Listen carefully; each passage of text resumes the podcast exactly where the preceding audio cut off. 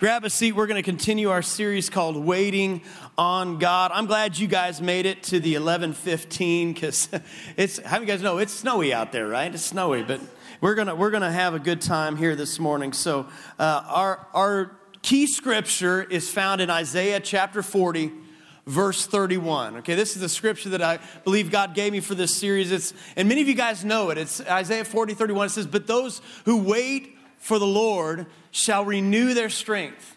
They shall mount up with wings like eagles. They shall run and not grow weary. They shall walk and not faint. Now, Isaiah is a really rich book. It's rich for so many different ways. It's rich in prophecy. It's rich in, in, all, sort, in, in all sorts of different ways. And, and Isaiah is really a prophet. Uh, and he's a prophet to Israel, but he's also the prophet of what we call Advent. Now, many of us may or may not be familiar with Advent, Advent season, but here's how I would define Advent. And you can define it in many different ways, but Advent for me is really three different things. First of all, it's Israel waiting for the coming Messiah. And so Isaiah was prophesying in this period of waiting, this period of anticipation that Messiah was going to come. And so in the book of Isaiah, we see a lot of prophecies, and that Israel was waiting and waiting and waiting on God. And then Advent is also our waiting. I mean, today we wait in Advent for the second coming, for the coming of Jesus Christ. And so, in a sense, we're like Israel, only we're on this side of it. And so, we're waiting for the coming of Christ. And so, we enter into an Advent season where we're in our waiting, we're in anticipation. But it's also about an anticipation that the Spirit of God will break in, not just in the past and not just in the future, but the Spirit of God will break in to the here and now. And so it's almost as if in this Advent time, we are to live like on the edge of our seat, just waiting because God is going to break in. And he prophesied, Isaiah prophesied the coming Messiah. He prophesied even towards the, the second coming, and he prophesied things that were happening in the present. And, and, and so we see all of those things. We'll look at those at Christmas Eve more likely in detail. But the, in all of the prophesying, in all of the Christmas story, I think one of the things that we miss out on is this topic of waiting. See, sometimes, how many of you guys just turn the Bible? Sometimes you turn the next page and you're reading a story, you turn the page, and then you just go on and you just think, well, okay, the next thing happened and, and things were bad and now they're good. But in fact, many times there are years that have gone by. When you read from one chapter to the next, many times years have gone by.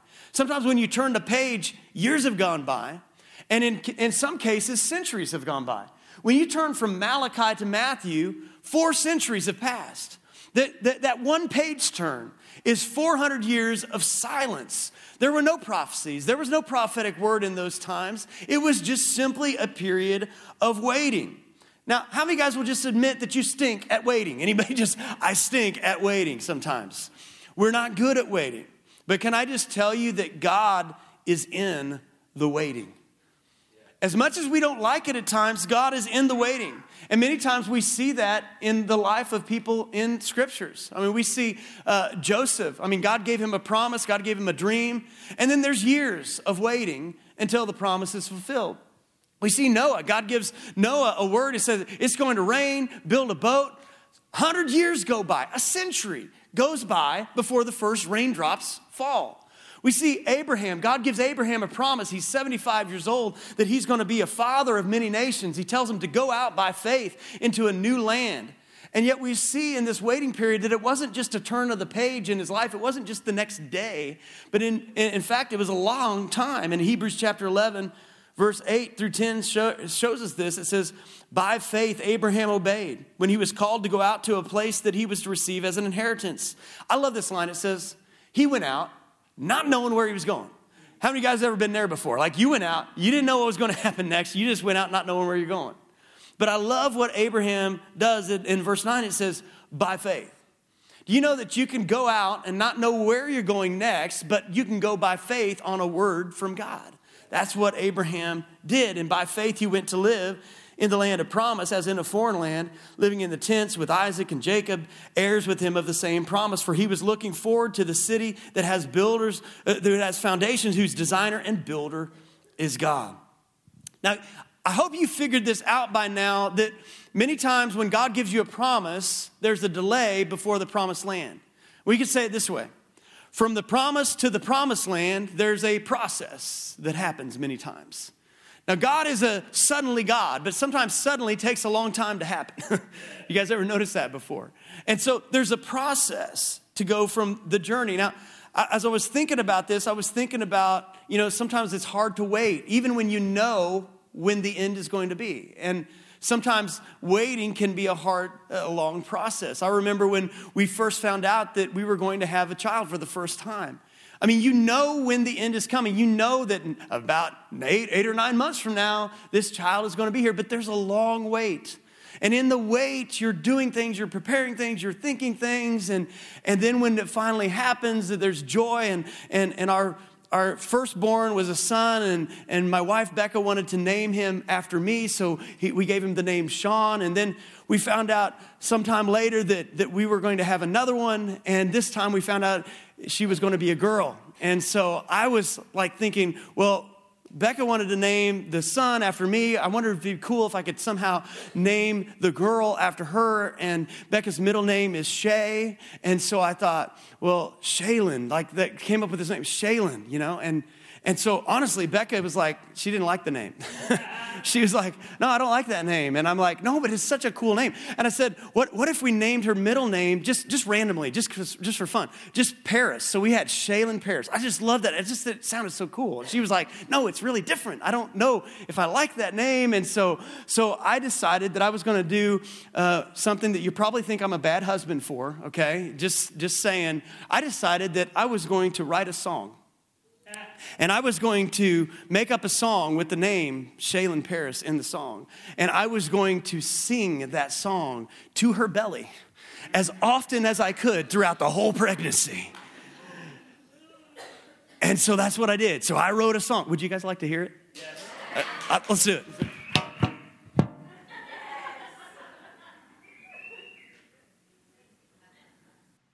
Is this on? Okay.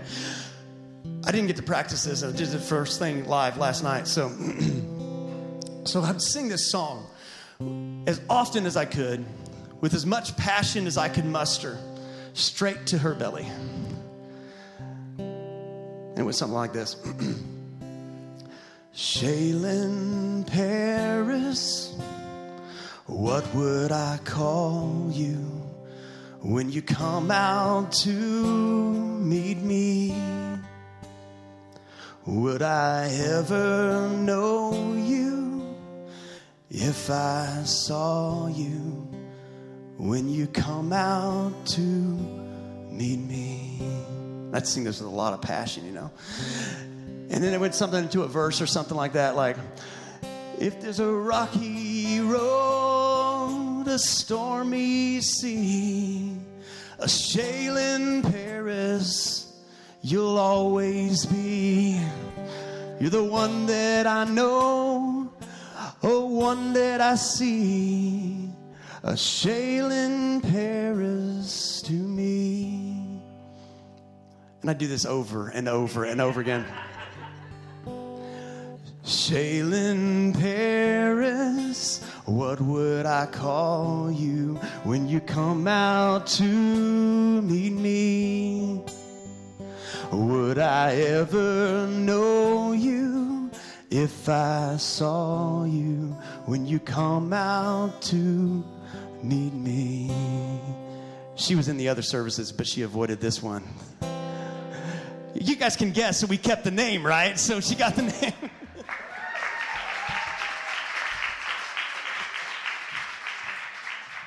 so I'm a bad husband, I get it. Um, but yeah, so we, I won her over, you know, because in the waiting, there's some activity. We'll talk about that here in just a little bit. Waiting is hard when you know there's an end, but can we be real for a second? Waiting is a whole lot harder when you don't know when it's going to end. And so sometimes we're in waiting periods in our life and we don't know when the end is coming. We're finding that out as a church. We're in, in a season, and many of you guys have been following along with our building process We've been, we thought we got into the, the, middle of, or the start of 2019. We're like, man, this is our last year here. I mean, we've been working for a long time trying to get this building things situated. And, and yeah, we don't have, you got some space today. That's because there's a bunch of snow and there's a Chiefs game. But most of the time we're packed out, putting extra chairs in. And, and so we've been, you know, working and working. And we thought this is our last year. And here we get to the end of 2019. And, and we've been doing all this stuff in the waiting. And we don't know when the end is coming. We don't know when the transition's coming. And so sometimes that's hard. But I thought it'd be a good idea if we took a time out today, kind of had a little family meeting, and just kind of let you know what we've been doing in the waiting time. Because sometimes you don't know what, what to do, you don't know what has been going on. And so, t- uh, Tom DeWitt is one of our elders, and he's also the head of our building team and our building committee. And he's going to share, I just asked him if he'd come and just share a, an update on what's happening. Would you give Tom a big hand as he comes and shares what's going on? I was really hoping I didn't have to follow after that, but uh, no, uh, no, definitely not.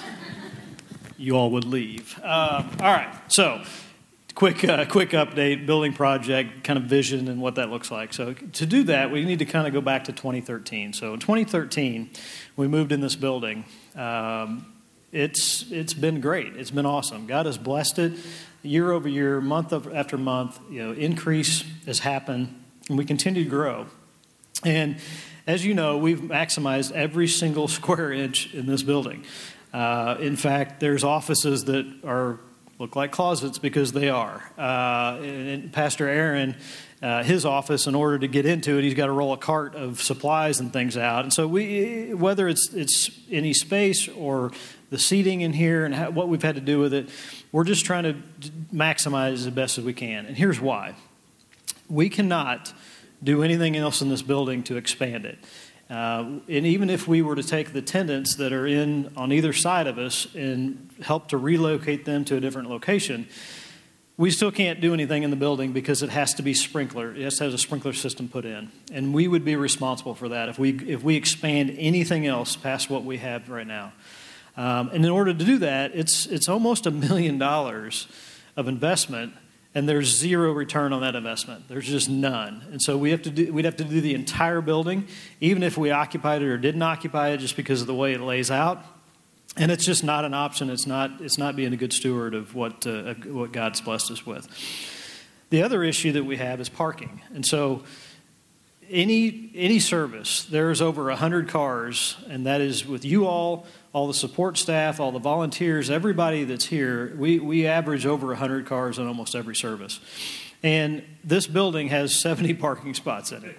Uh, thankfully, we, uh, we've got some great neighbors, and they have allowed us to park in their, in their facilities uh, because it's off hours for them uh, during church services. So it, um, that's, that's, been a, that's been a huge blessing. That's been a great thing.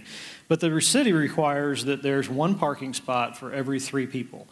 And so we're going to get into some specifics as kind of what we're looking for so you can kind of see what that is. But um, um, we've done, we've spent countless hours looking at buildings, searching for land, uh, visiting buildings, visiting other churches uh, meeting with real estate investors and real estate companies and, and uh, development companies. I mean, we've just we've spent tons of time doing things like that. We've knocked on doors. Some of them we've we've probably kicked some doors in uh, in love and trying to in, you know getting in to to meet with people and, and just try to explore what our options are and what things and trying to think outside the box with that.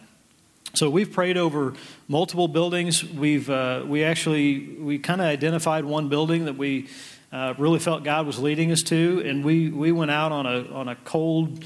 Uh, I don't know, January, I think is when it was. And, and, and, as a leadership team and all of our families, we went and prayed over a building. And, and it, we've just kind of claimed it for, not for us, but we claimed it for the kingdom and trying to figure out what does that look like and what does God have for us within that. And so uh, this week, even, I had a meeting with a, uh, with a, a, landowner and a development company, and it was pretty exciting. There were some a lot of things that they uh, that they're excited about doing. They want to put a church on on a piece of land. Um, but last night, Jake Sapp, as as I was covering these things, Jake. Uh, came up to me after service and he said, The entire time that you were speaking, God was showing him a picture And if you can kind of picture it in your mind, you've got a road that came down on this on his left side, and then there was like what he just described as, as like a field, or, or, he was trying to explain it. He just drew it out, and so you had a road, and then there were these lines that came down, and and and he said, I don't know what this is, and he said, and then there's trees over on this other side, and so he said, I just have no idea what this is. And so he showed it to me, and I said, Well, I know exactly what that is because it looks like this. And I pulled my phone out, and, and it was identical to what God had, had given him on this vision. And it's this, and it's this area that I'm talking about. So, God is working in ways that we can't see, yeah, and, and it's, it's waiting on Him. Um, and so, it, uh, we'll see where that goes. It's in the development phases of just even talking about what, what our options are there, but we'll see what, uh, what that looks like. So, what are we looking for? Um, right now, we've got 10,000 square feet in this building. And it, um, it, it, what we need is, is basically uh, about 10 to 15 acres of land. So that would support a, an auditorium of six to 800 seats with the expansion capabilities further than that. Um, and then a 50,000 square foot building with expansion capabilities you know, on that with parking alone to support that, you have to have about four acres of land, and again, be able to expand that as, as, you, as we expand. And so that, that doesn't even include the multiple driveways, entrances, exits, um, utility and property easements and stormwater retention facility or you know uh, systems and runoff and all those things. So it's 10 to 15 acres when it comes down to it as to what we're looking for. So what does that look like in size wise? Well, take Sutherland's for an example. Sutherland's has about seven acres in their in their complex. They've got an 80,000 square foot building, about 270 parking spots in the configuration that they have today. Um, McCray Lumber, right next to, right across the street, they've got 12 acres of land. Uh, 50, uh, they've got a 50,000 square foot building over there, and they've got a ton of parking because that's where they store all of their lumber. Um, so just kind of as a size comparison as to what we're what we're searching for and looking for, that gives you kind of a perspective with that. So where are we today? Um, we have extended the lease, as Pastor Sean was talking about. We've got one more year in this building, and that's been a huge blessing. And anybody that understands leases and all those things, that just doesn't really happen when you can extend it for a, a year, because typically they want more. So it's just been God's favor on that, and, and it's, it's just been His provision that He's been doing uh, to make that happen. So God has a building and has or has land. He has somewhere for us it's already been established. He has it ready to go. It's just a matter of when that time happens. And it's just waiting on Him in order to, to make that happen. Because God is faithful and God has that building, and we know that. So we're getting ready to roll into 2020, year 2020. And you've heard the, the phrase or the statement that vision is 2020, or you can see 2020 vision, or you have 2020 vision. I'm telling you, this next year, is going to be a year of vision. It's going to be a year of clarity. There's going to be some blessings that are, that are only what God can do. It is not about, for us, it's not about building Journey Church. It's not about the building at all, it's, but it's about building the kingdom. And we have to have kingdom eyes, we have to have kingdom, kingdom mindset. We have to continue to, to, to chase after God because He has that for us. And it's a matter of, of, of again, it's for the kingdom, not for us. So, with that, give God praise for what He's doing and what He'll do. Thank you, Tom. A lot of great stuff happening. Let me give you just an update on our building fund while we're at it. I mean, we started off the year with just over 100,000, I believe. And uh, because of you guys' faithful giving and what God's been doing, we now have uh, $802,999.11. Let's give God some praise for that. Thank you guys for your faithful giving. A lot of people say, well, you can't raise money when there's not a, a building or a piece of land that you're trying to buy, and yet we're doing it. Why? Because, because you guys are the type of people that you understand something. You understand that more growth can happen in you when you act by faith on what you can't see than what you can. Because we walk by faith and not by sight. I'm so proud to be a part of a church that says, I may not be able to see it yet, but I believe in it and I'm willing to walk towards it. That's what Abraham did. And we begin to lean into that and push into that. And so, so proud of you guys and what, what has been going on. And like Tom said, God has it all planned out. And we're in the waiting period, and sometimes that's hard. Sometimes, let me just say this if you're in a waiting period in your life right now, sometimes it's hard and, and to wait. And so, what many people do is they just act hastily. Like, I'm in a waiting period and I'm tired of waiting, so I'm just going to act on something. And the first opportunity that looks decent, we act upon. And, and we do that hastily. And that's what Abraham did. He made some mistakes because he was in the waiting period and he was tired of waiting. And so God promised him a son. And he said, Well, I'm going to have a son one way or the other. And so he produced a son, but not by God's plan and it caused all sorts of problems. An- another time, he went on a detour down to Egypt and, and he was fearful for his life because his wife was a beautiful woman. And so he told everybody a lie and said, my, This is my sister, it's not my wife, you know? And, and you can read about that. It's like, and he made a lot of mistakes because he just was acting hastily. And, and so sometimes when you're in a waiting period in your life, it's really tempting to just act but let me tell you something when you're in a, in a God ordained waiting period, let me say this the hardest thing is not to act, the hardest thing is to act only on what God has said. Because anybody can act. Anybody can just leap out and make hasty decisions. You see, yes, there are things that we know to do that we should do no matter what, and there's things that we automatically know we should be doing, yes, but we get into trouble when we assume rather than ask. We get into trouble when we assume rather than ask. I'm a full believer that God guides as we move. I've said it, I've preached on it. Hey, if you're stuck, and that's what Abraham was doing, he's starting to move. God guides as we move. A lot of times, God guides a lot more by red lights than green lights. So, in other words, some of us are just paralyzed and we don't do anything, and we're saying, Well, God, tell me what to do. Sometimes God wants us to start moving, and then He's going to give us a caution light, or He's going to give us a red light, or He's going to give us a yield. But, but here's what happens. I believe God guides as we move, but some of us want to move so badly that we forget, we get moving and we forget about the guiding. Have you guys ever done that before? It's like, I just want to move. And we get moving so fast and so hard that we forget, yes, God guides as we move, but we got to have the guiding as we move. Uh, how many you guys know we're in the season of eating? Okay? If nothing else right?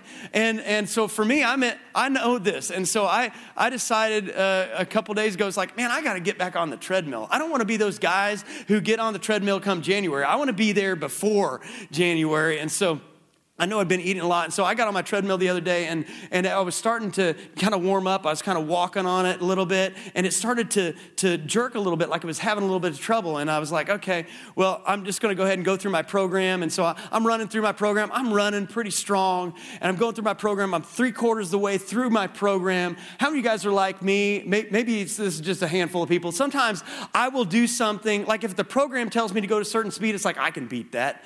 And so, how many of you guys are like that? It's like, I'm going to go further than that and I'm going to go faster than what you say. And this is a stinking treadmill, you know, and, but I'm going to win, you know. And so I, I'm three quarters of the way th- full through the program and I kick it up and I'm running even faster, man. It's like I'm going to burn off these calories and those cookies, you know, and I'm running as fast as I can. And then all of a sudden the treadmill stops immediately. But I kept running. I almost flip over the dashboard of the, the treadmill. And it, man, it was, it was me in my garage. And it's like one of those moments where you're looking to make sure nobody saw it, you know? It's like, no, I'm alone in my garage. but that's the way some of us are. Some of us get moving so fast, we're tired of waiting that we're running, and God's like, what? Hold on. But we just keep running, and disaster can happen so easily when we do that. The hardest thing is not to act, but to act only on what God has said. And I'm not saying to do nothing, because biblical waiting is different. Biblical waiting, waiting on God is not a passive thing where you just wallow in depression waiting, or you wallow in worry waiting, or you wallow. That, that's not what biblical waiting is. It means that you do only what God tells you to do, only what God gives you permission to do, only what God anoints you to do. And in that waiting, there may be much activity. It's just the God ordained or God anointed activity. And so that's very hard. It means that I don't touch that with my flesh. It means I don't touch what God is doing with my own uh, activity, with my own works. It means that if God tells you to do one thing, then you do that one thing by faith. And that is your waiting. That's waiting on God for what's next. And I like to say it this way no thing is better than the wrong thing. Let me say it again. No thing is better than the wrong thing. We, we've been trying to hire a, a youth pastor for a couple years. We kind of put that out there and we've been praying about that and we've interviewed people and, and we've interviewed a lot of people who we could have just brought in. But at the end of the day, they just weren't the right person. And I've said this over and over again. I said, no youth pastor is better than the wrong youth pastor. And I'm telling you, we've seen God do amazing things over these last few years in the teenagers' lives, even in the waiting, because we just decided no, no thing is better than the wrong thing. Let me tell you this way those of you guys who are single and you're waiting on a, a guy or a girl, like, can I just tell you, no guy is better than the wrong guy. You better just get that figured out right now. Because there, there are some things that you just have to understand in the waiting. There's going to be a waiting period where you have to be sensitive to what God is doing. So, no, Uh, right now, even where we're at, even as a, as a church, no building is better than the wrong place. And so we have to wait. We have to be patient. We have to walk through that by faith. That's hard, though. It's hard to do that. But I want you to understand Jesus modeled this so well. Jesus, it says in the scripture that Jesus only did what he saw the Father doing. John chapter 5, verse 19. So Jesus said to them, Truly, truly, I say to you, the Son can do nothing of his own accord, but only what he sees the Father doing. For whatever the Father does, that the Son does likewise. You know what this means to me? This means that, that he must have strategically and intentionally been connected to the Father's agenda. He had to be walking. I mean, if, if he only did what he saw the Father, that means somehow he had to be connected in real time to the Father's agenda. How did he do that? How do we do that? How do we do that? Well, last week we talked about Sabbath rest. Today I want to plant just an idea in your mind that many of us are familiar with, but maybe we need to be reminded of. And it's this idea that if we want to be connected strategically, intentionally to the Father's agenda, we need solitude times with God. We have to have times where we cut away everything else. And, and I don't mean just getting away from people, because many people are trying to, you know, get alone, or I could say better, you're trying to get away from people. Has anybody ever tried to get away from somebody before? It's like, I want to get alone. What you're really saying is, I want to get away from them, right? The, there's a difference between isolation and solitude. Those are two different things. Isolation, let me put it this way isolation is getting away from people, but solitude is getting alone with God. Isolation is getting away from people, and isolation can be very unhealthy. Many people are like, well, I just got to get away. I just got to get away from everybody. Isolation is getting away from people, solitude is getting alone with God. And we need to be reminded that we've got to have times where we get alone with God. Pastor Aaron has a story of what was happening with him a couple years ago. And I thought, I told him the other day, a few weeks ago, I said, You got to share that story somehow because I believe so many people are going to connect with that. And maybe they've gone through something like that. And so I asked him to share this story. So let's watch Pastor Aaron's story. Well, I want to tell you about something that happened to me um, in March 2017 that was kind of uh, strange and kind of alarming, but it ended up being something really great um, in the end. So, what was going on was um, early that year, as we were heading up to this moment, um, it was getting progressively more difficult for me on Sundays to come in and lead worship and and be a part of the service. It was just there was a there was a, a level of stress and just kind of a resistance that I was uh, experiencing. And I didn't understand what was going on, but I just kept pushing through and I just kept mustering my strength uh, to do it because I just kept telling myself, you know, you need to do this. This is you're serving God. This is how you serve God. And I would just muster my strength and I would get up and do it. Well, anyways, the third weekend of March 2017, we had gotten about halfway through worship and I literally hit an invisible wall. It's really hard to explain what happened, but I got halfway through a song and I could not sing another word. I don't know exactly what happened in that moment, but I couldn't produce any more words. I, I just I stopped right in the middle of a of a line of a song, and I had to reach over and ask Kelsey to take over leading worship, and she did. And then we we were having Sunday night services. That service was also very difficult. I went home and I took the next day off, and I just basically crashed and didn't do anything. Well, on Tuesday of that week, I came in and I just prayed all day. I was seeking God. God, what's going on? What's happening here? And I heard God speak to me really clearly. And He said, Everything that you have done up to this point to serve me, to serve others, it's been on your own strength. It's been in your own effort, your own peace, your own love. It's not been my strength. And he said, if you want to go to where I want you to go next, you do not have what it takes on your own to go there. So if you want to go there, you're going to have to learn to trust me and you're going to have to learn to get your strength and your peace and everything else from me. So that started something. It started a process for me um, of learning to trust. And what I found was I had to get away with Him. I had to take time, I had to carve out time and a place and get away with God. So that's why I'm standing where I am. This is in the back of my property, the back corner of my property. And I found this spot and I cleared all of this out. I cleared out all the brush and the weeds. And you can see there's like this kind of tree that creates this overhang. And I would come back here for two and a half months, for hours at a time. And I would just stand back here. I would pray a lot. And sometimes I would just stand back here and just listen for long, extended periods of time. I'd find myself on my knees back here underneath this tree and just listen to God. Because God, how many of you guys know God's talking? We're the ones that have to choose to listen. And God began to teach me again how to trust Him. But I had to turn off the noise. I had to get to a place where I could hear Him and be taught from Him and from His Word. And kind of an interesting part of the story the following week after this happened in March of 2017, Pastor Sean had me speaking. And of course, for, for a little while leading up to that, I was terrified because I couldn't even sing a song, much less get up and, and do a whole message. And so, as Pastor Sean was introducing me that Sunday, I was sitting there in the chair feeling like I can't do this.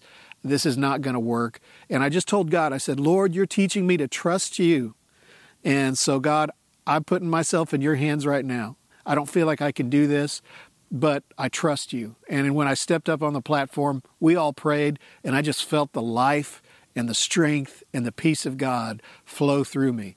And it was awesome. But that's what happens when you take yourself, separate yourself out, find a place of solitude with God, and allow Him to speak and build you up. That's powerful, guys. And I know it's simple, but it's very, very powerful. But Jesus was our model, again. And, Jesus came, one of the reasons Jesus came was to be an example. And it says in Luke chapter 5, verse 16, the Amplified Version, 15 and 16, it says, But the news about him was spreading farther, and large crowds kept gathering to hear him and, he, and to be healed of their illnesses. In other words, we could translate that to modern day. Jesus had a lot on his calendar, okay? He had a lot of good things going on on his calendar, okay? And it says, But Jesus himself would often slip away to the wilderness and pray in seclusion. We're, we're in a season, I, I, I, hate to say a season, but we're really just in a lifestyle, most of us, where we're surrounded by busyness, we're surrounded by people all the time. Jesus understood one thing that we need to catch crowds do not produce intimacy. Crowds do not produce intimacy. And what we do here and gathering together is important. There's something that can happen only when we gather together corporately and we worship together that can happen in no other place, no other way on the planet. God designed it that way. We'll never get away from gathering like we do. There's something that only happens in this moment, but there's also something that only happens when you get alone with God. There's something where you connect with the Father, you connect with Jesus in a different way. That was the pattern that Jesus was showing us. We talked about rest last week. We talked about Sabbathing last week. And rest is not just about recharging, it's not about doing nothing. Rest is really an opportunity for relationship. I want you to catch that. Rest is really an invitation to relationship. So when we Sabbath, we're resting in God, but we're also uh, given an opportunity to, to rest in relationship with God, and nothing can replace those solitude times with God. You might say, Well, I don't have time for that in my schedule. I don't have time for that. Well, I encourage you, go back and listen to last week because we covered all that. We, we, we can follow God in that way, and God will help us create time and space for that. But many of us, we aren't good at waiting. We aren't good at, at the waiting process, but God is in the waiting. And can I tell you this as we, we're getting ready to wrap up? If there's a process in our waiting time, and if God is trying to accomplish something in us through the wait, then how we wait matters. How we wait matters. In, in all the prophecies of, of the Messiah, sometimes they were hinged on what people were doing. Sometimes it was hinging upon Israel's faithfulness to God, or certain prophets to rise up, or certain people to be obedient. And so in Galatians, we hear something, we read something where it says, In the fullness of time, Christ came. What, what does that mean? That means as soon as everything started to slot into place, okay? And so in our life, if we're in a waiting time, sometimes the way we wait may even change the timeline of our wait how we wait matters. If God is trying to accomplish something in us, then the way we wait may even, may even change the timeline of the wait. And so I want to have the worship team come back up as you're just thinking about that. And I want, to, want you to be reminded of this idea. Sometimes we hate the waiting, but I can tell you God is in the waiting. I heard this quote from Pete Greig, and it says this If all my prayers were answered, I might well have great faith, but I would never learn true faithfulness. Faithfulness, that mark of all true saints, is a long, slow defiance of painful circumstance. Let me say it again. If I had all my prayers answered, I might look like I'm a real big prayer warrior or like I'm, a, I'm following Jesus at a high octane level. But can I just tell you, one of the things that scriptures talks a lot about is something called faithfulness. And faithfulness can only be accomplished when there's a delay between the promise and the promised land. Faithfulness will never be achieved in you if there's a promise and the next breath the promised land comes. Faithfulness only happens when there's a delay between the promise and the promised land. And so many of us are kicking and fighting at the delay. But what the delay is doing in us is it's producing faithfulness. And faithfulness can only be produced in the wait. Faithfulness can only be produced in the wait. And God wants to accomplish something. You know, the, the best thing that you could hear at the end of your life is well done, good, and faithful servant. Well done, good, and faithful servant. But the only way you can be faithful is in the wait.